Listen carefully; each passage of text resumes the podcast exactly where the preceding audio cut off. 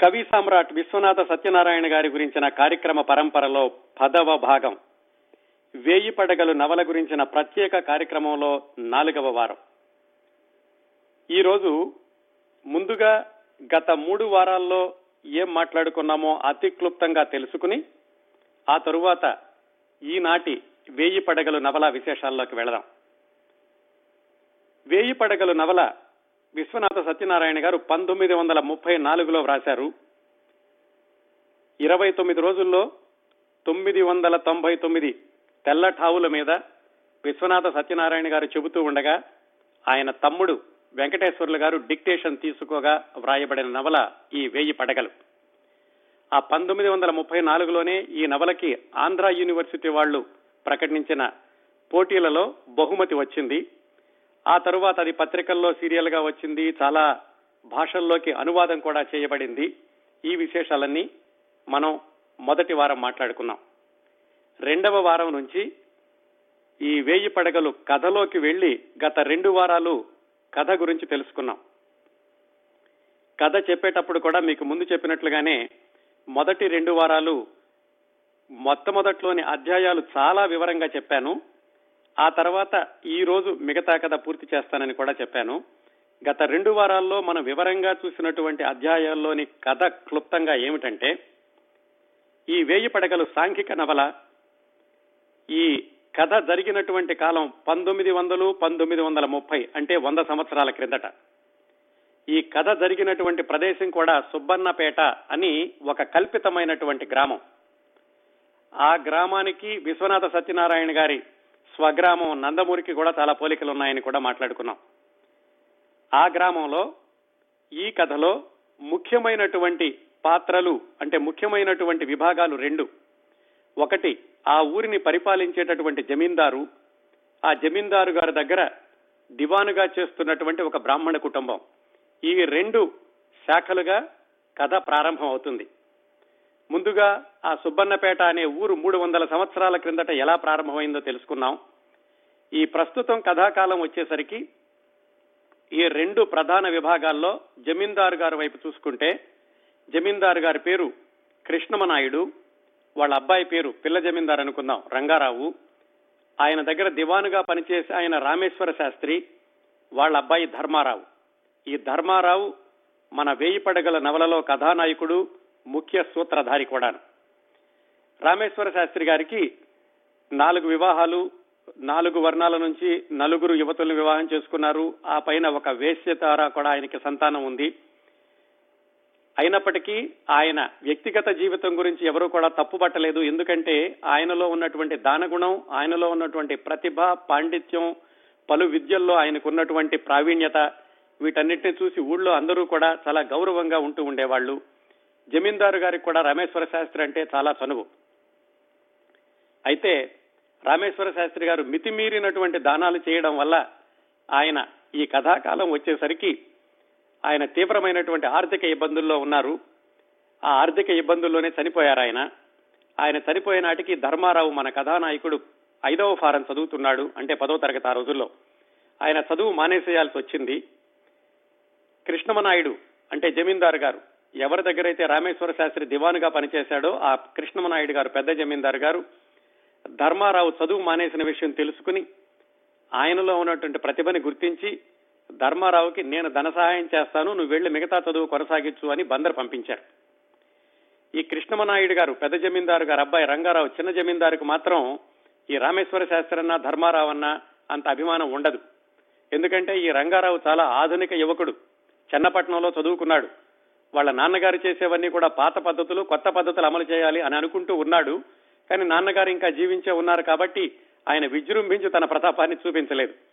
రంగారావు గారికి ఇష్టం లేకపోయినప్పటికీ వాళ్ళ నాన్నగారు కృష్ణమనాయుడు చేసిన సహాయం వల్ల ధర్మారావు బందర్లో చదువుకోవడానికి వెళ్ళాడు. బందర్లో చదువుకునేటప్పుడు ఆయనకి సహాధ్యాయులుగా మరొక ముగ్గురు ఉండేవాళ్ళు. రాఘవరావు సూర్యపతి కిరీటి అని. వాళ్ళు నలుగురు కలిసి బందర్లో స్కూల్లో చదువుకుంటూ ఈయన ఐదవ ఫారం పూర్తి చేసి ఎఫ్ఏ బిఏ మొదటి సంవత్సరం అలా చదువుకుంటూ ఉండేవాళ్ళు. చదువు పెద్దగా కంటే కూడా ఎక్కువగా అల్లరి చేస్తూ ఉండేవాళ్ళు. ఈయన బిఏ మొదటి సంవత్సరం చదువుతూ ఉండగా జమీందారు గారు మరణించారు అన్న వార్త ఆయన వార్తాపత్రికల్లో చూస్తారు. ఎవరు? ధర్మారావు. చూసి ఇంకా ఆయన దగ్గర నుంచి ఆర్థిక సహాయం రాదు కాబట్టి ఆయన ఇంటికి వచ్చేశాడు. ధర్మారావు. వచ్చేసేసి కోటకు వెళదామని చూస్తే ఆయన ఎవరూ కూడా సరిగా పలకరించలేదు. ఎందుకంటే రంగారావుకి ధర్మారావు అంటే ఇష్టం లేదు కాబట్టి. ఆ విధంగా బిఏ మొదటి సంవత్సరంలో ధర్మారావు బందరులో చదువు మానేసి సుబ్బన్నపేటకి వచ్చాడు. అప్పటికి ఆయన పరిస్థితి ఆర్థికపరమైన ఇబ్బందులు అలాగే ఉన్నాయి. తల్లి తను ఉండడానికి ఒక ఇల్లు మాత్రమే ఉంది. ఇంతవరకు కథ తెలుసుకున్నామండి. అయితే ఈ కథలో ఇంకొక విషయం ఏం చెప్పుకున్నామంటే విశ్వనాథ సత్యనారాయణ గారి వ్యక్తిగత జీవితంలోని చాలా సంఘటనలు ఈ నవలల ప్రథమ అధ్యాయాల్లో చోటు చేసుకున్నాయి. అలాగే విశ్వనాథ గారికి పరిచయం ఉన్నటువంటి చాలా మంది వ్యక్తులు కూడా ఇందులో కొన్ని కొన్ని పాత్రలుగా రూపాంతరం చెందారు అని కూడా తెలుసుకున్నాం. ఆ విశేషాలు మాట్లాడుకునే సందర్భంలో ఒక ప్రత్యేకమైనటువంటి వ్యక్తి కొడాలి ఆంజనేయులు గారు అని ఆయన గురించి మాట్లాడుకున్నాం. ఒకనొక సందర్భంలో కొడాలి ఆంజనేయులు గారు విశ్వనాథ సత్యనారాయణ గారిని చెంపదెబ్బ కొట్టారు. ఆయన ఎందుకు కొట్టారు? కొట్టాల్సినటువంటి అవసరం ఏమొచ్చింది? అప్పుడు విశ్వనాథ్ గారు ఏం చేశారు? ఈ ప్రశ్నలతోటి క్రిందటి వారం కార్యక్రమాన్ని అక్కడ సెమికోలను పెట్టాం. అక్కడి నుంచి ఈరోజు కొనసాగిద్దాం. అంటే మనం ఇప్పుడు వేయి పడగలు నవలలో నుంచి బయటకు వచ్చి విశ్వనాథ సత్యనారాయణ గారి వ్యక్తిగత జీవితంలోని వ్యక్తులు సంఘటనలు దాంట్లో ఎలా పోలికలు ఉన్నాయో మాట్లాడుకునేటటువంటి సందర్భం గురించి చెప్పుకుంటున్నాము. ఇది అయ్యాక మళ్ళీ నేను వేయి పడగలు కథలోకి వెళతాను. కొడాలి ఆంజనేయులు గారు మచిలీపట్నంలో ఉండేవాళ్ళు. ఆయన చాలా కొంచెం పొట్టిగా బలహీనంగా ఉండేవాళ్ళు. చిన్నప్పటి నుంచి కూడా విశ్వనాథ సత్యనారాయణ గారికి మంచి మిత్రులు. నిజానికి వాళ్ళిద్దరూ కలిసి సత్యాంజనేయులు అనే పేరుతోటి జంట కవిత్వం కూడా వ్రాద్దాం అనుకున్నారు. కొడాల ఆంజనేయులు గారు కూడా కవిత్వం రాస్తూ ఉండేవాళ్ళు. అంతేకాకుండా ఆయన ఈ స్వాతంత్ర్య పోరాటంలో ప్రత్యక్షంగా పాల్గొని లాఠీ దెబ్బలు జైలుకెళ్ళడం ఇలాంటివన్నీ కూడా చేశారు. పొట్టిగా సన్నగా ఉండేవాళ్ళు ఆయన. పక్కన మన విశ్వనాథ్ వారు ఆరడుగుల విగ్రహం నిత్యం యోగాభ్యాసం చేయడంతో చాలా దృఢమైనటువంటి శరీరం. అలా ఉండేవాళ్ళు విశ్వనాథ సత్యనారాయణ గారు. ఇద్దరికీ కూడా ప్రాణంలో ప్రాణమైనటువంటి స్నేహం. వీళ్ళిద్దరూ అంటే కొడాల ఆంజనేయులు గారు విశ్వనాథ సత్యనారాయణ గారు ఒకసారి తిరువూరు తాలూకాలో గంపలగూడెం అని ఒక ఊళ్ళో ఉంటే ఆ ఊళ్ళో ఏదో సభకి వెళ్ళి వస్తున్నారు. సభ అంటే ఏమిటంటే సాహితీ సభ. విశ్వనాథ్ వారు బిఏ పాస్ అవ్వడానికి ప్రయత్నాలు చేసే రోజుల్లోనూ ఆయన ఉద్యోగం మానేసి మళ్ళీ చేసి ఇలాంటి రోజుల్లో కూడా ఆయనకి కవిగా ఆంధ్రదేశం అంతటా విపరీతమైనటువంటి పేరు వచ్చింది. ఆ రోజుల్లో అంటే పంతొమ్మిది వందల ఇరవై ముప్పై నాలుగు ఈ ప్రాంతాల్లో ఆ పది పదిహేను సంవత్సరాల్లో విశ్వనాథ్ వారు ఊరూరికి వెళ్ళి సాహితీ సభల్లో పాల్గొంటూ ఉండేవాళ్ళు ఆయనకి పండితుడు అని చెప్పి అన్ని చోట్లకి పిలిచి గౌరవిస్తూ ఉండేవాళ్ళు అంత చిన్న వయసులోనే. ఆ విధంగా కొడాల ఆంజనేయులు గారు విశ్వనాథ సత్యనారాయణ గారు గంపలగూడెం వెళ్ళి ఒక సభలో పాల్గొని వెనక్కి వస్తున్నారు. వస్తుంటే ఆంజనేయులు గారు అడిగారు ఏమిటి సత్యనారాయణ? ఇందాక సభలో శ్రీనాథుడి గురించి అట్లా మాట్లాడావు శ్రీనాథుడు లేకపోతే శీసపద్యం ఉండేదా అన్నారు. ఏం జరిగిందంటే ఆ సభలో విశ్వనాథ వారు శ్రీనాథుడు శీసపద్యాన్ని చెడగొట్టాడు శ్రీనాథుడు శీసపద్యం రాయకుండా ఉంటే గనక శీసపద్యం ఇంకా అందంగా ఉండేది అని ఏదో మాట్లాడారు. ఆయనకి ఉన్నటువంటి అభిప్రాయాన్ని ఆయన వేదిక మీద వెలిబుచ్చారు దానిని ఆంజనేయులు గారు మళ్ళీ అడిగారు ఎందుకు అలా మాట్లాడావు? శ్రీనాథుడి గురించి నిరసనగా ఎందుకు చెప్పావు? అని. అసలు శ్రీనాథుడు లేకపోతే శీర్షపద్యం ఏమై ఉండేది అని ఆంజనేయులు గారు అన్నారు. అంటే విశ్వనాథ్ వారు ఏమై ఉండేది? నిక్షేపంగా ఉండేది. ఆయన లేకపోతే శీర్షపద్యం ఏమీ అయ్యేది కాదు. ఇంకా బాగుండేది అన్నారు. అనగాని ఈ ఆంజనేయులు గారు నోరు అన్నారు. అంటే ఏడు చెవులు అట్టే వాగమాకు. నడువు అసలు ముందు. శ్రీనాథుడు లేకపోతే శీర్షపద్యం ఇంత దౌర్భాగ్య దశకు వచ్చి ఉండేది కాదు అని సత్యనారాయణ గారు మళ్ళీ రెట్టించారు. దాంతో ఆంజనేయులు గారికి ఒక్కసారి కోపం వచ్చి అంత అంత పొట్టిగా ఉన్న మనిషి కూడా కొంచెం పైకి చూసి లాగి చెంపకాయ కొట్టారు విశ్వనాథ వారిని.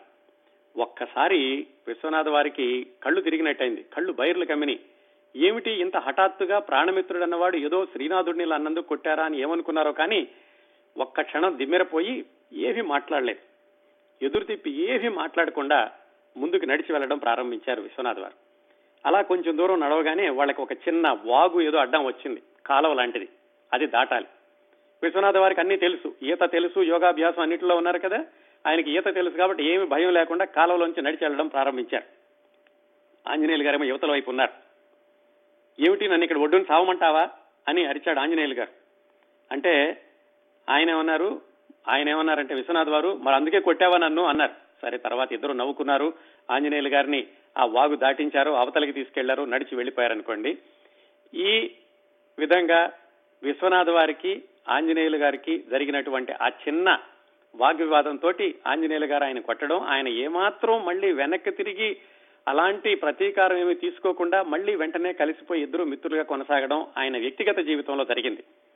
ఈ సంఘటనని వేయి పడగల నవలలో యథాతథంగా వ్రాశారు విశ్వనాథ్ వారు. ఎవరిద్దరి మధ్యన? ధర్మారావు రాఘవరావు మధ్యన. ధర్మారావు అంటే ఎవరో కాదు విశ్వనాథ సత్యనారాయణ గారే అని కూడా చెప్పుకున్నాం మనం చాలా వరకు. అలాగే ఆ రాఘవరావు అనే పాత్ర వేయి నడ వేయి వేయి పడగల్లో అది కొడాలి ఆంజనేయులు గారిది. నవలలో ఏం రాశారంటే దాదాపుగా ఇలాగే రాశారు. అయితే వాళ్ళిద్దరూ విద్యార్థులుగా ఉన్నప్పుడు ఈ వాగ్వివాదం జరిగింది అనేటటువంటి సంఘటన వ్రాశారు. అది కూడా గుంటూరులో ఏదో పల్నాడు వెళ్ళి కోటలవి చూసి వస్తుంటే ఇలా రాఘవరావు ధర్మారావు శ్రీనాథుడు సీసపద్య గురించి మాట్లాడుకుంటే రాఘవరావు ధర్మారావుని కొడతాడు. అప్పటికొచ్చేసరికి సాయంకాలం అవుతుంది. ఒక రైల్వే స్టేషన్ దగ్గరికి వస్తారు. రైలు ఎక్కి వాళ్ళు గుంటూరు వెళ్ళాలి. అయితే అక్కడికి చీకటి పడిపోతుంది రైలు ఉండదు.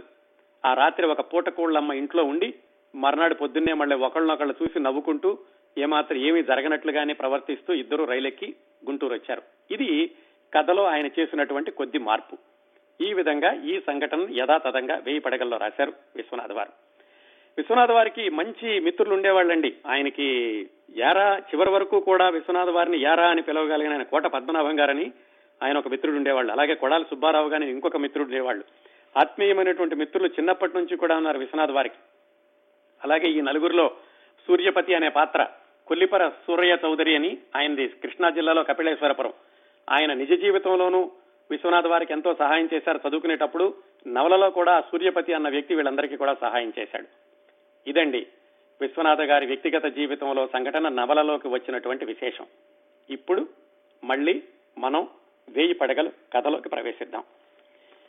ఇక నుంచి నేను ఈ అధ్యాయాల్ని వివరంగా కాకుండా ఈ కథని రేఖామాత్రంగా అంటే స్టోరీ లైన్ లాగా పూర్తి చేసేస్తాను. పూర్తి చేశాక మళ్ళీ దీనిలో చాలా అద్భుతమైనటువంటి సన్నివేశాలను విడివిడిగా తర్వాత చెప్తాను. ఈ మిగతా కథని పూర్తి చేయడానికి కథ మొత్తాన్ని మనం మూడు శాఖలుగా చూద్దాం. అంటే ఇందులో చాలా పాత్రలు ఉన్నాయి వందలాది సన్నివేశాలు ఉన్నాయి. అవన్నీ కూడా ఈ రేఖామాత్రంగా తెలుసుకునే కథలో వదగవు కాబట్టి ముఖ్యమైనటువంటి మూడు భాగాలుగా ఈ కథను చెప్తాను. అంటే మూడు ట్రాక్స్గా చెప్తాను. మొట్టమొదటి ట్రాక్ ఏమిటంటే ఈ ధర్మారావు గారిది. ఆ రెండో ట్రాక్ పక్కనే వచ్చేది రంగారావు గారిది. ప్రస్తుతానికి మనకి రామేశ్వర శాస్త్రి చనిపోయాడు ఆయన అప్పుల పాలయ్యి చివరిలోను. కృష్ణమనాయుడు గారు కూడా ఆయన చనిపోయారు. మనకు మిగిలింది కథానాయకుడు ధర్మారావు ఆయనకి అటు ఇటు వయసు ఉన్నటువంటి పిల్ల జమీందారు రంగారావు కాబోయే జమీందారు. వీళ్ళ ఇద్దరి జీవితాలు రెండు ట్రాక్స్ కింద చెప్తాను మీకు. ఈ రెండు కూడా అయిపోయాక మూడవ విభాగం ఒకటి ఉంది అంటే మూడవ శాఖ ఒకటి ఉంది కథలో. అది చాలా అత్య చాలా ఆసక్తికరంగా ఉంటుంది. ఈ రెండు శాఖలకి భిన్నంగా ఉంటుంది. అంటే ఈ రెండు ట్రాక్స్ కంటే కూడా చాలా డిఫరెంట్గా ఉండే మూడో ట్రాక్ ఉంది. దాని గురించి తర్వాత చెప్తాను. ముందు ఈ రెండు ట్రాక్ లోను కథ ఏమిటో చూద్దాం. ధర్మారావు రంగారావు. ధర్మారావు చదువు మానేసి వచ్చాడు. రంగారావు గారి తండ్రి చనిపోయాడు. ఇంకా ఆయనే జమీందారు కావాల్సినటువంటి పరిస్థితి. తండ్రి చనిపోగానే రంగారావు పిల్ల జమీందారు చాలా సంస్కరణలు చేపట్టాడు. సంస్కరణలు అంటే ఏమిటంటే తండ్రి గారు చేసినటువంటి ఔదార్యమైన పనులన్నీ కూడా ఆయన ఆపేశారు. తండ్రి గారు ఎలాగైతే గ్రామంలో ఉన్న ప్రజలందరి మీద జాలి దయా చూపించేవాడో వాటన్నిటినీ కూడా ఆయన పరిపూర్ణంగా ఆపేసేసి అంటే ఎలాగా తండ్రి గారు దేశీయ విద్యలు కళాకారులు వీళ్ళందరినీ కూడా ఉదారంగా పోషిస్తూ ఉండేవాళ్ళు. అలాంటి పోషణ ఏమీ లేదు అని ఆపేసేశాడు రంగారావు గారు. అలాగే వాళ్ళ నాన్నగారు ఈ పల్లెటూరులో వాళ్ళు ఎప్పుడైనా పన్ను కట్టలేకపోయినా చూసి చూడనట్టుగా వెళ్ళిపోయేవాళ్ళు సర్లే ఈ సంవత్సరం పంటలు సరిగా పండలేదా? వచ్చే సంవత్సరం కడుదురు గానిలే ఇంత కట్టలేకపోతే సగం కట్టండి. ఇలా అర్థం చేసుకుంటూ ఉండేవాడు పెద్ద జమీందారు. రంగారావు గారు వచ్చాక అలా ఏం కుదరదు. మీరు పంటలు పండినా పండకపోయినా శిస్తు కట్టి తీరాల్సిందే. ఆయన ఆయన బలమైనటువంటి నిబంధనలు విధించడం ప్రారంభించాడు. అలాగే తండ్రి గారి దగ్గర పనిచేసేటటువంటి ఉద్యోగులు ఇంతమంది అనవసరం. వీళ్ళు వీళ్ళలో సగం మంది చాలు. పైగా బ్రాహ్మణులు ఎక్కువ మంది ఉన్నారు. బ్రాహ్మణులందరూ కూడా మా జమీందారిని దోచేస్తున్నారు అని చెప్పి వాళ్ళందరినీ తీసేశాడు. కొంతకాలం జరిగాక మళ్ళీ వాళ్ళలో కొంతమందిని పెట్టుకున్నాడు అనుకోండి. ఎందుకంటే కొత్తగా వచ్చిన వాళ్ళు సరిగా ఉద్యోగం చేయలేదని. ఇలా ఆయన చాలా తీవ్రతరమైనటువంటి మార్పుల్ని ప్రవేశపెట్టడం ప్రారంభించాడు ఈ రంగారావు. ఇంతవరకు పిల్ల జమీందారు ఇప్పుడు కాబోతున్న జమీందారు. అంతేకాకుండా ఆయన ఏం చేశాడంటే తనకి ఆంతరంగికులుగా అంటే చాలా దగ్గరకరమైన వ్యక్తులుగా వాళ్ళ మేనమామ బిడ్డల్ని అలాగే పెదనాన్న గారి బిడ్డల్ని తీసుకొచ్చాడు. వాళ్ళల్లో మన కథలో ప్రముఖంగా మనం చెప్పుకోబోయే ఒక పాత్ర రామేశ్వరం. ఆయన రంగారావు గారి పెద్దమ్మ గారి అబ్బాయి. ఈ రామేశ్వరం మన కథలో దుష్ట పాత్ర అంటే విలన్ అనుకోవచ్చండి. కాకపోతే ఈ విలన్ మన ధర్మారావుకి ఏమీ అన్యాయం చెయ్యలేడు. ధర్మారావు ఆయన గడిపేటటువంటి ధర్మం ధర్మ బుద్ధితో నిండినటువంటి జీవితం వల్ల కాకపోతే ఈ రామేశ్వరరావు విలనిజం అంతా కూడా ఆ మూడో ట్రాక్లో బయటకు వస్తున్న తర్వాత చెప్తాను. పేరుల్లో పొరపాటు పడకుండా ఉండడానికి ఒకసారి చెబుతాను. ధర్మారావు గారి నాన్నగారి పేరు రామేశ్వర శాస్త్రి. ఇప్పుడు ఈ రంగారావు పెద్దమ్మ గారి అబ్బాయి పేరు రామేశ్వరం. ఇంకా మనం రామేశ్వర శాస్త్రి గారి గురించి ఎక్కువ మాట్లాడుకోం కాబట్టి ఇక నుంచి ఎప్పుడైనా నేను రామేశ్వరం అంటే ఈ కథలో దుష్ట పాత్ర రంగారావు గారి పెద్దమ్మ గారి అబ్బాయి అని అర్థం చేసుకోవాలి. వాళ్ళందరినీ తీసుకొచ్చాడు రంగారావు గారు. ఈ ధర్మారావుకి ఇంకా చదువు మానేసి ఊళ్ళోనే ఉన్నాడు. ఏం చేయాలో తోచటం లేదు. ఏదో అప్పులు చేసుకుంటూ తల్లి తను బ్రతుకుతున్నారు. రంగారావు ఈ మార్పులన్నీ చేసి ఆయన అధికారికంగా జమీందారుగా అవడానికని స్వీయ పట్టాభిషిక్తం చేసుకోవడం ప్రారంభించాడు. ఆయనకు ఆయనే మరి పట్టాభిషిక్తం చేసుకోవాలి. ఎందుకంటే తండ్రి గారు లేరు కదా. ఆ పట్టాభిషేకం చేసుకునే సమయంలో నాలుగైదు రోజులు ఊరంతటూ కూడా వైభవంగా విపరీతమైనటువంటి ఉత్సవాలు చేశారు. రకరకాల ఊళ్ళల్లో నుంచి ఈ కళాకారులందరినీ తీసుకొచ్చారు. గారడీలు చేసేవాళ్ళు పకటి వేషగాళ్ళు హరికథలు చెప్పేవాళ్ళు బుర్రకథలు చెప్పేవాళ్ళు నృత్యం చెప్పేవాళ్ళు. నాలుగు రోజులు రంగరంగ వైభవంగా ఆయన పట్టాభిషిక్తుడు అయ్యాడు.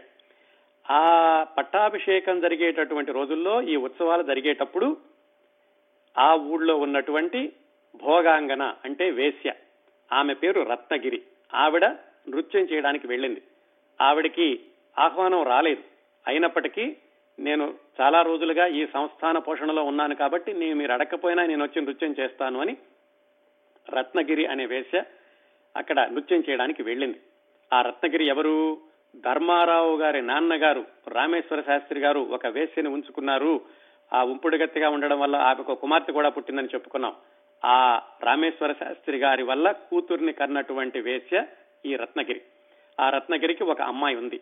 ఆ అమ్మాయి వయసు పదమూడు పద్నాలుగు సంవత్సరాలు. ఆ అమ్మాయి పేరు గిరిక. అంటే ఆ అమ్మాయి మన కథానాయకుడు ధర్మారావుకి వరసకి చెల్లెలవుతుంది.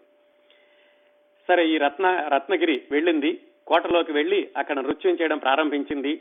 చెప్పింది జమీందారు గారికి మీరు పిలవకపోయినా నేను వచ్చాను. నాకు ఆచారము. ఈ కోటలో ఏం జరుగుతున్నా కానీ నా నృత్యం ఉండాలి అని ఆవిడ నృత్యం చేసింది. అక్కడ మన దుష్ట పాత్రధారి రామేశ్వరం ఉన్నాడు కదా రంగారావు గారి పెద్దమ్మ గారి అబ్బాయి. ఆయన రత్నగిరిని చూసి ఏదో మోహించబోయాడు. అయితే రత్నగిరికి ఒక కూతురుంది అని తెలుసుకుని రత్నగిరిని నువ్వు డాన్స్ చేయడం ఆపేసేయి మీ అమ్మాయిని పిలిపించు అన్నాడు. అంటే రత్నగిరి చెప్పింది మా అమ్మాయి రాదు ఇలాంటి నృత్యాలకి ఆమె దేవుడికి అంకితం అయిపోయింది అని చెప్ప సర్ది చెప్పడానికి ప్రయత్నించింది. రామేశ్వరం వినకుండా ఏమైనా సరే మీ అమ్మాయిని ఇక్కడికి లాక్కొచ్చేలా చేస్తాను చూడు అని నౌకరులను పంపించాడు. ఈ రత్నగిరి యొక్క అమ్మాయి గిరికని లాక్కురండి ఇక్కడికి అని వాళ్ళందరూ వెళ్ళారు ఆ గిరికని తీసుకురావడానికి. వాళ్ళు వస్తున్నటువంటి విషయం తెలుసుకున్న గిరిక ధర్మారావు దగ్గరికి వెళ్ళింది.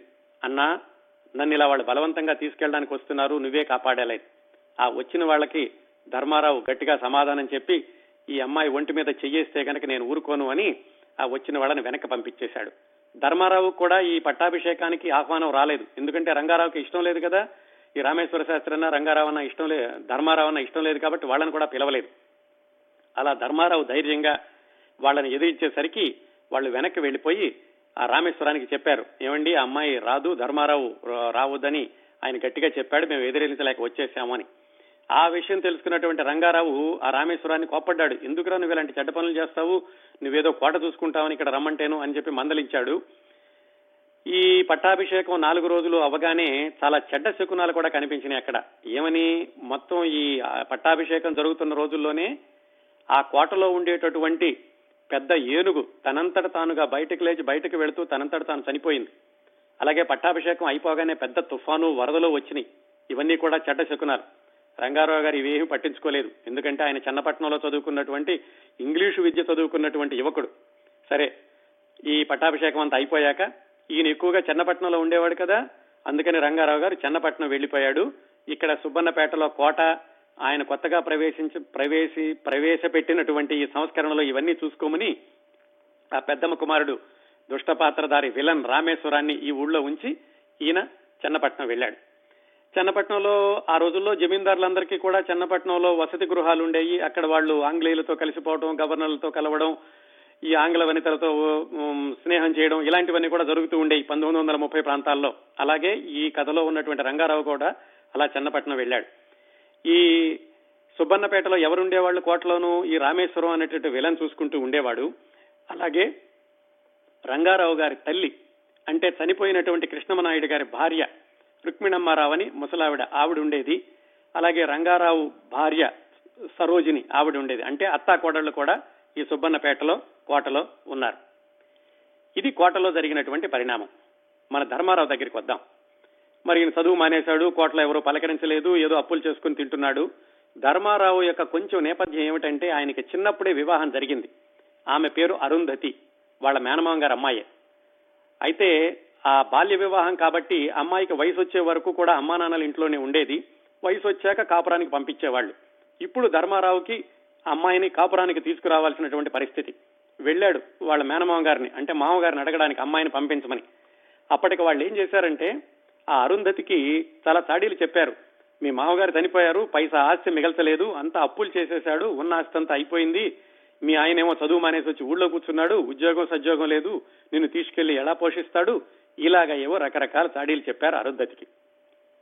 మన ధర్మారావు వెళ్ళి ఆ భార్యని కాపురానికి రమ్మని అడిగేసరికి ముందుగా రానని ఆవిడ కొంచెం అటు ఇటు చేసింది కానీ ఈయన ఎలాగో నచ్చ చెప్పి బెదిరించి బామాలి ఆవిడ్ని కాపురానికి తీసుకొచ్చాడు.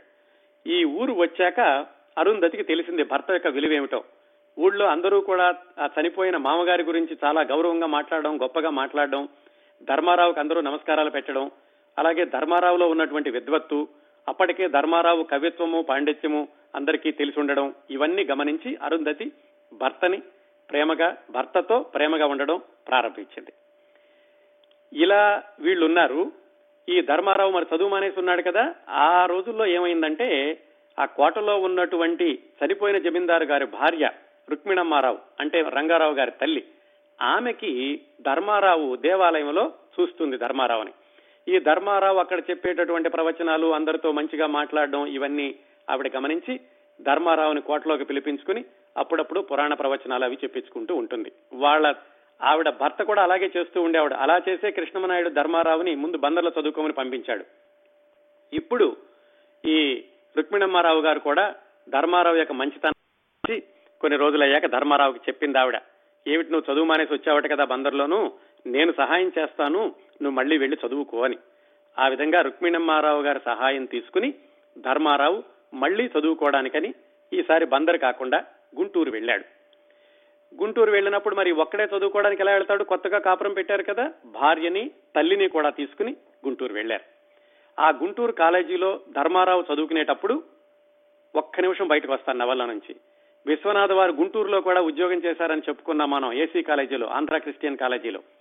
ఆ కాలేజీలో విశ్వనాథ్ గారు ఉద్యోగం చేసినప్పుడు జరిగినటువంటి ఒక సంఘటనని ఈ నవలలో ధర్మారావు క్రిస్టియన్ కాలేజీలో చదువుకునేటప్పుడు ఏం జరిగింది అన్నట్టుగా రాశారు. ఏమిటంటే వివేకానందుడి పటాన్ని ఎవరో తీసుకొచ్చి నేల మీద పడేసి తొక్కేశారు. దాంతో హిందూ విద్యార్థులందరూ కూడా క్రైస్తవ విద్యార్థుల మీదకి వెళ్ళారు ఆ కాలేజీ యాజమాన్యం కూడా చేసింది. అప్పుడు విశ్వనాథ్ వారు ఉద్యోగం మానేశారని చెప్పుకున్నాం. ఈ కథలో ఏం రాశారంటే అలాగా విద్యార్థులందరూ వచ్చి ధర్మారావుతో చెప్తారు. చూసావా? మన వివేకానందుడి పటాన్ని వాళ్ళందరూ నేలకేసి కొడుతున్నారు మనం వాళ్ళ మీద ఎదురు తిరగాలి అని. అయితే కథలో ధర్మారావు ఏం చెప్తాడంటే చూడండిరా మనందరం ఈ కాలేజీలో చదువుకుంటున్నాము ఈ కాలేజీ వాళ్ళది ఇప్పుడు మనకు వాళ్ళకి ఎదురు తిరిగితే కనుక మన కాలేజీ నుంచి మనం బయటికి పంపించేస్తారు మనం చదువు లేని వాళ్ళమై రోడ్డు మీద పడతాము విద్యా సంవత్సరం పోతుంది అందువల్ల మన సహనం వహించాలి అని కథలో ధర్మారావు చెప్తాడు. కానీ నిజ జీవితంలో విశ్వనాథ్ వారు అక్కడ పౌరుషానికి రాజీనామా చేసి వచ్చేశారు. ఇలాంటి సంఘటనలు కూడా ఈ నవలలో పెట్టారు. అలాగే ధర్మారావు గుంటూరులో చదువుకునేటప్పుడు తెల్లవారులు ఇంగ్లీష్ నవల్లో చదువుతూ ఉంటాడు. అది కూడా విశ్వనాథ్ వారి వ్యక్తిగత జీవితంలోదే. విశ్వనాథ్ గారు ఆ రోజుల్లో వ్రాసేదేమో తెలుగు పాండిత్యం తెలుగు కావ్యాలు చదివేది మాత్రం రాత్రంతా ఇంగ్లీష్ గ్రంథాలు చదువుతూ ఉండేవాడట. దాన్నే యథాతథంగా ఈ గుంటూరులో ధర్మారావు చదువుకునేటటువంటి పరిస్థితుల్లో పెట్టారు. అయితే కొంతకాలం చదువు బాగానే సాగింది. రుక్మిణమారావు గారు డబ్బులు పంపిస్తున్నారు. ఈ కాలేజీకి వెళుతున్నాడు. హఠాత్తుగా ఉన్నట్టుండి రుక్మిణమారావు గారి దగ్గర నుంచి డబ్బులు రావడం ఆగిపోయినాయి. ఈయనకి చాలా ఇబ్బందుల్లో పడ్డారు. ఎందుకో తెలియదు ఉత్తరం రాద్దామంటే మరి కోటలోకి ఈయన ఉత్తరాలు వెళ్ళవు. అలాంటి సందిగ్ధతలో తీవ్రమైనటువంటి ఆర్థిక పరిస్థితుల్లోకి వెళ్ళి కాలేజీలో ఫీజు కూడా కట్టలేక ఏం చేద్దామా అని ఒకసారి మళ్ళీ ఊరు వెళ్ళి కనుక్కుందాం పోని రుక్మిణరావు గారిని అని ధర్మారావు సుబ్బన్నపేటకి వచ్చాడు. అక్కడికి వచ్చేసరికి ఆయనకి ఒక ఆశ్చర్యకరమైన విషయం తెలిసింది. ఆయన కోటలోకి వెళదామని ప్రయత్నిస్తే కోటలోకి వెళ్ళాడు కానీ ఎవరూ రానివ్వలేదు. ఆయన ఎవరూ సరిగా సమాధానం చెప్పలేదు. ఎందుకంటే రంగారావు గారు లేరు. ఆయనేమో చెన్నపట్నంలో ఉన్నాడు. ఆ కోటలో ఉన్నటువంటి రామేశ్వరం ఏమో ధర్మారావు అంటే అసలు పడదు కదా ఆ దుష్టపాత్రధారి. ఆయన కూడా ఈయన కోటలోకి సరిగా పలకరించలేదు. ఆయనకి ధర్మారావుకి తెలిసింది ఏమిటంటే రాణి గారికి అంటే రుక్మిణమ్మారావు గారికి జబ్బు చేసింది. ఆయన మంచ ఆవిడ మంచం మీద ఉన్నారు. అందువల్ల ఆవిడ డబ్బులు పంపించలేకపోతున్నారు. ఇక ముందు కూడా వచ్చే అవకాశం ఉంటుందో లేదో అని ధర్మారావుకి తెలిసింది. దాంతో ఆయన నిరాశగా వెనుతిరిగాడు. మరి గుంటూరులో చదువు ఎలా కొనసాగాలి? అంతకుముందు తనతో పాటు బందర్లో చదువుకున్నటువంటి సూర్యపతి అని ఆయన అప్పుడు బెజవాడలో ఉంటున్నాడు. ఆ బెజవాడలో సూర్యపతి దగ్గరికి వెళ్ళి ఆయన సహాయంతో టూర్ వచ్చి గుంటూరులో ఆయన చదువు కొనసాగిస్తున్నాడు. పూర్తి చేసుకుని ఆయన సుబ్బన్నపేటకి వచ్చాడు. ఈలోగా కోటలో ఏం జరిగిందంటే రుక్మిణమ్మారావు గారికి చేసినటువంటి ఆ వ్యాధితోటి ఆవిడ చాలా కాలం తీసుకుని ఆవిడ మరణించింది. ఆవిడ మరణించడానికి కొద్ది రోజులు అటు ఇటుగా ఆవిడ కోడలు అంటే రంగారావు గారి భార్య సరోజిని ఆవిడ కూడా మరణించింది. అత్తా కోడళ్ళు ఇద్దరూ కూడా దాదాపు ఒకే నెలలో అటు ఇటుగా ఇద్దరూ మరణించారు. రంగారావు గారేమో చెన్నపట్నంలో ఉన్నాడు. అయితే ఈ రంగారావు గారికి ఒక కొడుకు ఉన్నాడు హరప్ప నాయుడు అని. ఆ రంగారావు గారి భార్య చనిపోతూ కొడుక్కి అంటే హరప్ప నాయుడికి చెప్పింది బాబు ధర్మారావు అని ఊళ్ళో ఒక ఆయన ఉన్నాడు ఆయన దగ్గర నువ్వు చదువు చెప్పించుకో మీ నాన్నగారికి ఆయన అంటే పడదు కానీ మన తాతగారికి మీ తాతగారికి వాళ్ళ నాన్నగారు చాలా ఆప్తుడు మీ తాతగారు మీ నాయనమ్మ కూడా ధర్మారావు అంటే చాలా బాగా ఉండేవాళ్ళు నువ్వు ఆయన దగ్గర ఎలాగైనా చదువు చెప్పించుకో అని చెప్పి ఆ సరోజిని కూడా మరణించింది. వాళ్ళిద్దరూ మరణించేట మరణించగానే ఈ రంగారావు చెన్నపట్నం నుంచి వచ్చాడు వాళ్ళకి అంత్యక్రియలు అయితే చేశాడు కానీ కర్మకాండలు అలా చేయడానికి ఆయన ఒప్పుకోలేదు. ఇదంతా కూడా నాన్ సెన్స్ ఇదంతా ట్రాష్. బ్రాహ్మణులందరూ వాళ్ళ భక్తి గడుపుకోవడానికని వాళ్ళు చెప్పిన వాళ్ళు పెట్టినటువంటి విధానాలు ఇవన్నీను రంగారావు. హర్రప్ప చెప్పాడు నాన్నగారు నేను ధర్మారావు దగ్గర చదువుకుంటాను మరి అమ్మ చెప్పి వెళ్ళింది అని. సరే ఒకడే పిల్లడు ఉంటాడు కదా అప్పటికి హర్రప్ప నాయుడికి పదమూడు పద్నాలుగు సంవత్సరాలు. ఒకడే కుర్రాడు ఉంటాడు అతని మాట కాదనడం ఎందుకు లేని సరే అలాగే చెప్పించుకో అని చెప్పి రంగారావు చెన్నపట్నం వెళ్ళాడు. ఈ హర్రప్ప ధర్మారావు తోటి చదువు చెప్పించుకోవడం ప్రారంభించాడు. ధర్మారావు మరి చదువు అయిపోయింది బిఏ అయిపోయి గుంటూరు నుంచి ఇప్పుడు వచ్చి ఊళ్ళో ఖాళీగా ఉన్నాడు. ఇంకా ఉద్యోగం ఏమి లేదు. భార్య తను తల్లి ఉన్నారు. ఉపాధి కోసం ఏం చేద్దామని చూస్తున్నాడు. అదే సమయంలో ఈ హర్రప్ప నాయుడు అంటే మూడో తరపు జమీందారు కుర్రవాడు పద్నాలుగు సంవత్సరాల వాడు. అతను ధర్మారావు తోటి చదువు చెప్పించుకోవడం ప్రారంభించాడు. అయితే రంగారావు ఏం చేశాడు? ఈ ధర్మారావు దగ్గర మాత్రమే కాదు ధర్మారావు నీకు తెలుగు సంస్కృతం నేర్పుతాడు నీకు ఇంగ్లీష్ కూడా నేర్చుకోవాలని ఒక ఇంగ్లీషు దొరగారిని తీసుకొచ్చి అక్కడ బంగ్లాలో పెట్టి అతన్ని కూడా ఈ హర్రప్ప నాయుడికి చదువు చెప్పమని చెప్తాడు. సాయంకాల పూటేమో దొరగారు చెబుతూ ఉంటాడు ధర్మారావు పగలు చదువు చెప్తూ ఉంటాడు ఈ హర్రప్ప నాయుడికి.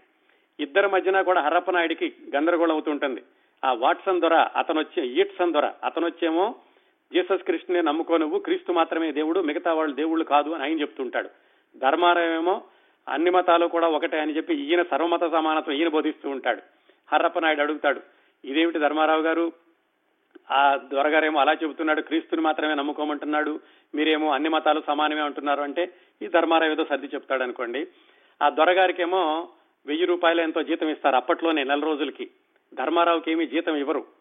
ఈ హరప్పనాయుడు అడుగుతాడు ధర్మారావు గారు మరి ఏమి మీరు జీతం తీసుకోకుండా వస్తున్నారు? మీ ఇల్లు ఎలా గడుస్తోంది? అంటే పర్వాలేదు నాకు జీతం అవసరం లేదు మీ కుటుంబానికి సేవ చేయడం మా కుటుంబానికి ముందు నుంచి అలవాటే అంటాడు కానీ కుర్రవాడైనప్పటికీ ఆ హరప్పనాయుడికి ఈ ధర్మారావు యొక్క పరిస్థితి తెలుసుకుని వాళ్ళ ఇంటికి ఏదో సందర్భంతో సంభావన పంపిస్తాడు. ఇంకా అక్కడి నుంచి నెల నెలా కూడా ఆ ఇంటికి కావాల్సిన సరుకులన్నీ కూడా ఈ మనవడైనటువంటి జమీందారు హర్రప్ప నాయుడు ధర్మారావుకి పంపిస్తాడు.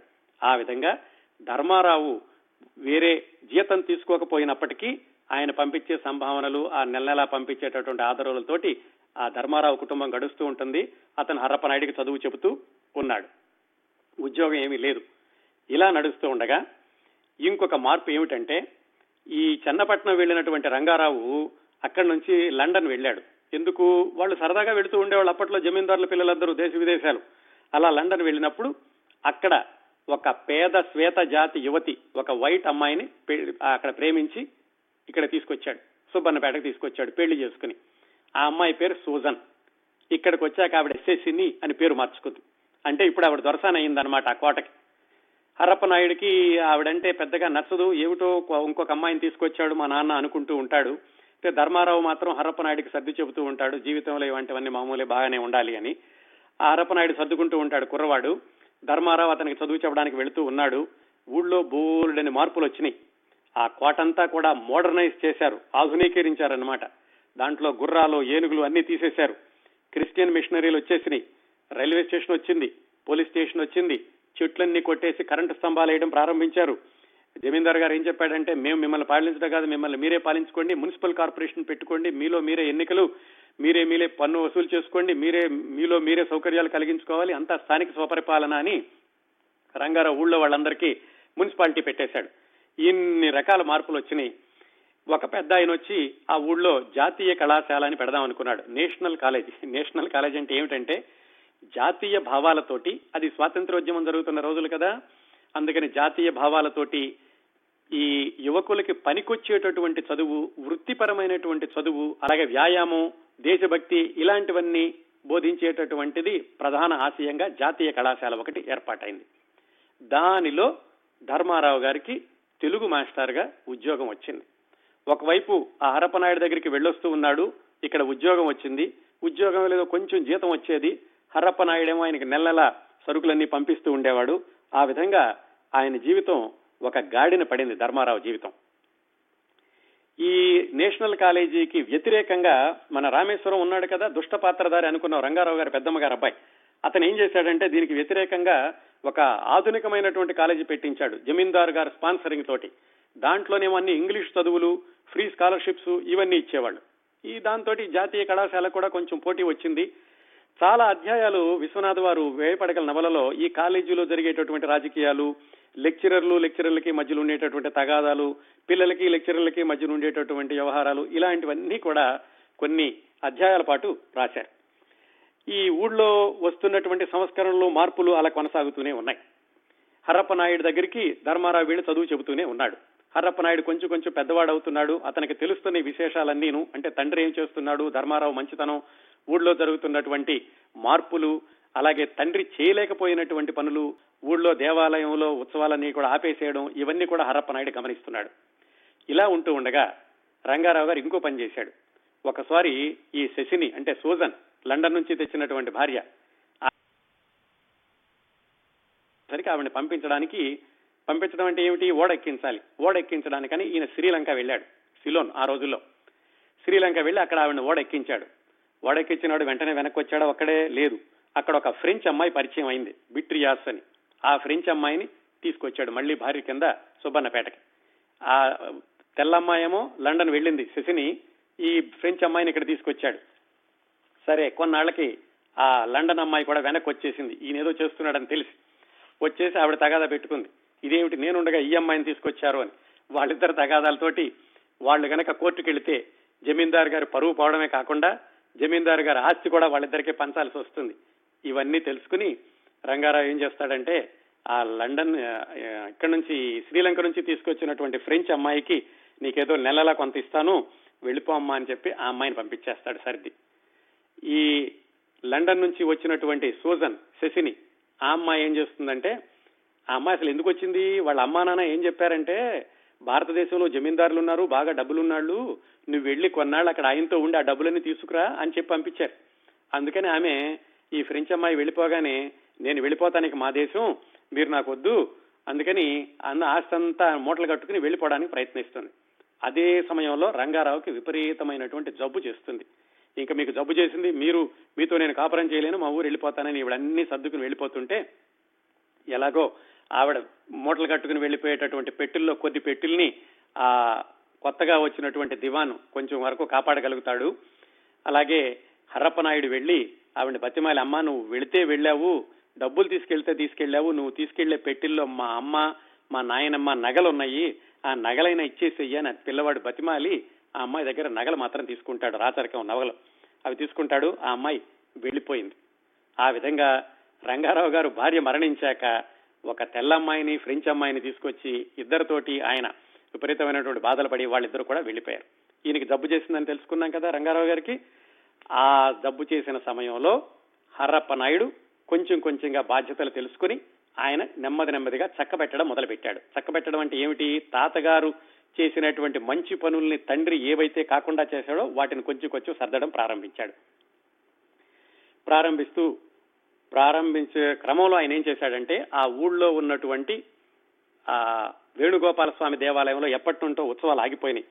ఆ ఉత్సవాలన్నిటినీ కూడా మళ్ళా పునరుద్ధరించాడు. ఉత్సవాలు చేయడం ప్రారంభించాడు.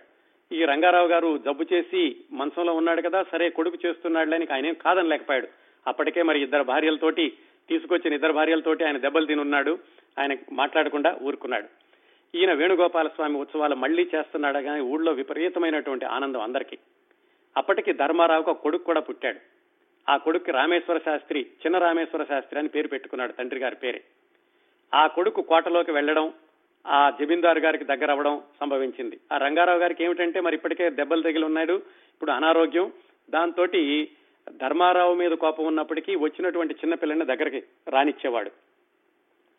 ఈయన ఈ హరప్పనాయుడు దేవాలయంలో మళ్ళీ ఉత్సవాలు ప్రారంభించే ఆ రోజుల్లోనే ధర్మారావుని ఏం చేశాడంటే నిన్ను నా దివాన్గా పెట్టుకుంటున్నాను నేను అని తన దగ్గర దివాన్గా కూడా నియమించుకున్నాడు. అప్పట్లోనే ఆ ధర్మారావు ఉద్యోగం కూడా మానేసినట్లున్నాడు మొత్తానికి ధర్మారావు మళ్ళీ కోటలో హరప్పనాయుడు ద్వారా రాచరికపు ఆ జమీందారు వంశానికి దగ్గరయ్యాడు. ఆ ఉత్సవాలు చేసేటప్పుడు ఆ ఉత్సవాల్లో ఊరంతరూ కూడా చాలా వైభవంగా దాదాపు పదిహేను పదహారు సంవత్సరాల తర్వాత మళ్ళా గుళ్ళో ఉత్సవాలు జరుగుతున్నాయని అందరినీ బంధువులందరినీ పిలుచుకున్నారు. ఆ ఉత్సవాలు చేసే సమయంలోనే అక్కడ నృత్యం చేస్తూ గిరిక అంటే ధర్మారావు గారి వరుసకి చెల్లెలు ఆ వేసు యొక్క కూతురు ఆ ఉత్సవాల్లో నృత్యం చేస్తూ ఏడు రోజులు నృత్యం చేసి దేవుడిలో ఐక్యమైపోయినట్లుగా ఆవిడ అక్కడ ప్రాణాలు విడుస్తుంది. అదే రోజుల్లో ఈ ధర్మారావు భార్య అరుంధతి కూడా విపరీతంగా జబ్బు చేస్తుంది. మందులు ఇప్పిస్తూ ఉంటాడు. ఆవిడ రోగమేమో వెనక పడదు. ఇలా జరుగుతూ ఉండగానే రంగారావు ఆరోగ్యం మాత్రం కొంచెం కుదుట పడుతుంది ఆయుర్వేద వైద్యం ద్వారాను. ఈలోగా హర్రప్ప నాయుడు ఆయనకు అప్పటికి ఇరవై సంవత్సరాలు వచ్చినాయి. మంచి పనులన్నీ చేశాడు. నాయనమ్మకి తల్లికి అంత్యక్రియలు కూడా చేశాడు. అన్ని సంవత్సరాల తర్వాత మళ్ళా సంవత్సరీకాలం మొదలు పెట్టాడు ఈ మంచి పనులను చేశాక హరప్ప నాయుడు ఇరవై సంవత్సరాల వయసులో తను అనుకున్నాడు అనమాట నేను ఈ లోకానికి వచ్చిన పనంతా అయిపోయిద్ది. మా నాన్న చేసిన చేయలేకపోయిన మంచి పనులు నేను చేశాను. మా తాతగారి వైభవాన్ని నిలబెట్టాను. ఇంకా నేను ఇక్కడికంటే కూడా పైలోకానికి వెళ్ళిపోవాలి అనుకుని తనంతట తానుగా యోగ మరణం పొందుతాడు. యోగ మరణం అంటే ఏమిటో నేను తర్వాత వివరంగా చెప్తాను. ఆయన కూడా చనిపోయాడు హర్రప్ప. రంగారావు ఆరోగ్యం కుదుట పడింది. గణాచార్య అని ఒక పాత్ర ఉంది. ఎప్పుడు కూడా ఊళ్ళో వాళ్ళకి మంచి చెడు చెబుతూ ఉంటుందని. ఆ అమ్మాయి కూడా పాకలో ఉంటే పాక తగలపడిపోయి ఆమె చనిపోయింది. ఈలోగా ధర్మారావు భార్య అరుంధతి ఆమె కూడా దీర్ఘమైనటువంటి వ్యాధి తీసుకుని తీసుకుని ఆవిడ చనిపోయింది. ఇలా కథలో ప్రవేశించిన పాత్రలన్నీ కూడా ఒకటొకటే రాలిపోయినాయి. ధర్మారావు ధర్మారావు కొడుకు అక్కడ రంగారావు రంగారావు కొడుకు కూడా మరణించాడు రంగారావు ఇంకొక కొడుకుని దత్తత చేసుకున్నాడు వీళ్ళు మాత్రమే మిగిలారు. ఈలోగా ఏమైందంటే మనం చెప్పుకోనటువంటి ఒక సంఘటన ఉంది. ఇది ఈ ధర్మారావుకి అరుంధతికి భీమవరం దగ్గర ఉండి అని ఒక ఊరుంది. ఆ ఊళ్ళో పశుపతి అనేటటువంటి మిత్రుడు పరిచయం అవుతాడు. ఆ పశుపతి ధర్మారావు ఒకటే వయసు. పశుపతికి ఒక పాప ఉంటుంది. ఆ పాప అంటే ఇప్పుడు పన్నెండు సంవత్సరాలు. ఈ కథంతా జరిగేసరికి ధర్మారావుకి ముప్పై ఏడు సంవత్సరాలు. ఆ పన్నెండేళ్ళ అమ్మాయి చిన్నప్పటి నుంచి కూడా ధర్మారావు అంటే ఇష్టపడుతుంది. ఈ ధర్మారావు భార్య అరుంధతి చనిపోయేటప్పుడు కూడా ఆ చిన్న అరుంధతికి చెబుతుంది ఏమే నేను చనిపోయాక మా ఆయన్ని పెళ్ళి చేసుకుంటావా? అని. ధర్మారావు మాత్రం అంటాడు అది అలాంటి మాటలు మాట్లాడ మాకు చాలా చిన్నపిల్ల తనకి నాకు ఇరవై ఐదు సంవత్సరాల వయసు తేడా ఉంది ఆ అమ్మాయిని నేను పెళ్ళి చేసుకోవడం ఏమిటి? అని భార్యను మందలిస్తాడు. సరే భార్య చనిపోయింది ఇప్పుడు ఒక్కడే ఉన్నాడు పశుపతి ఇంటికి వెళ్ళాడు మామూలుగా ఆ మిత్రుడిని పలకరిద్దామని అక్కడ ఆ చిన్నపిల్ల ఏమైనా సరే నిన్నే పెళ్ళి చేసుకుంటానని పట్టుపట్టింది అందరూ చెప్పారు నువ్వు చిన్నపిల్లవి నువ్వు ఈయన్ని పెళ్ళి చేసుకోవడం ఏమిటని. ధర్మారావు కూడా చెబుతాడు నువ్వేమిటి? నన్ను పెళ్ళి చేసుకోవడం ఏమిటి? నీకు అర్థం కావటం లేదు. జాగ్రత్తగా విను నేను తండ్రి లాంటి వాడిని అన్నా కానీ ఆ పిల్ల బలవంతంగా ఆవిడ అన్నం తినడం మానేసేసి నిరాహార దీక్ష చేసి శరీరాన్ని కృషింపజేసుకుంటుంటే ఇంకప్పుడు తప్పనిసరి ఆయన ఆ చిన్నపిల్లని ద్వితీయ వివాహం చేసుకుంటారు. ఆవిడ చిన్న అరుంధతి. చివరికి ఆయన ఏం మిగిలింది? నాకేం మిగిలింది? ఇంతమంది వెళ్ళిపోయారు. మా నాన్న జమీందారు గారు జమీందారు గారి భార్య నా భార్య గణాచారి హరప్పనాయుడు ఇంతమంది చనిపోయారు నాకు ఏం మిగిలింది ఏం మిగిలింది అనుకుంటే అనుకుంటుంటే చిన్న అరుంధతి నేను మిగిలితిని అని ఆయన దగ్గరకు వస్తుంది. ఆ విధంగా ధర్మారావు చిన్న అరుంధతి అలా వాళ్ళు అనుకూలంగా ఉంటారు అనేటటువంటి సూచన ప్రాయంగా నవల ముగుస్తుంది. దీన్ని ప్రతీకాత్మకంగా తీసుకుంటే వేయి పడగలు ఆ ఊరు మొదలైనప్పుడు వేయి పడగలతోటి స్వామి కాపాడుతూ ఉన్నాడు. మధ్యలో ఉన్నటువంటి ఈ మార్పులు వీటన్నిటిగా ఒక్కొక్క పడగ రాలిపోతూ వచ్చి చివరికి రెండు పడగల మీదకి మిగిలినయి. అదే వివాహ వ్యవస్థ. ధర్మారావు చిన్న అరుంధతి వివాహంతో ఉన్నారు. వాళ్ళిద్దరూ ధర్మాన్ని కొనసాగిస్తున్నారు. కొనసాగించబోతున్నారు అనేటటువంటి సూచనతో నవల ముగుస్తుంది. ఇదండి నవలలోని ప్రధానమైన కథ. నేను చాలా విషయాలు చెప్పలేదు మీకు. నేను స్టోరీ లైన్ అన్నాను కదా అది మాత్రమే చెప్పాను. దాంట్లో కూడా రెండు ట్రాక్స్ మాత్రమే చెప్పాను. మూడో ట్రాక్ చాలా ఆసక్తికరమైందని చెప్పాను కదా అది వచ్చే వారం చెప్పాలి. ఆ మూడో ట్రాక్ సస్పెన్స్ క్రైమ్ థ్రిల్లర్ కథలాగా ఉంటుంది. వేయి పడగల నవలలో ఇంత ధర్మాన్ని వేదాంతాన్ని ఎన్నో శాస్త్రాలని చర్చించిన విశ్వనాథ సత్యనారాయణ గారు ఈ క్రైమ్ సస్పెన్స్ మర్డర్ సీరియల్ కూడా ఎలా చెప్పారో మనం వచ్చే వారం తెలుసుకుందాం. అది మూడవ ట్రాక్. ఆ ట్రాక్ తోటి వేయి పడగల నవల కథాంశం పూర్తవుతుంది. అయితే ఒక విషయం చెప్పాలి మీకు చాలా పాత్రలను చెప్పలేదు. వాటన్నిటినీ కూడా వివరంగా నేను రాబోయే వారాల్లో చెబుతాను. ఈ కార్యక్రమాన్ని వేయి పడగల నవలా విశేషాలు నాలుగవ భాగాన్ని ఇంతటితో ముగిద్దామండి. వచ్చే వారం ఐదవ భాగాన్ని కొనసాగిద్దాం.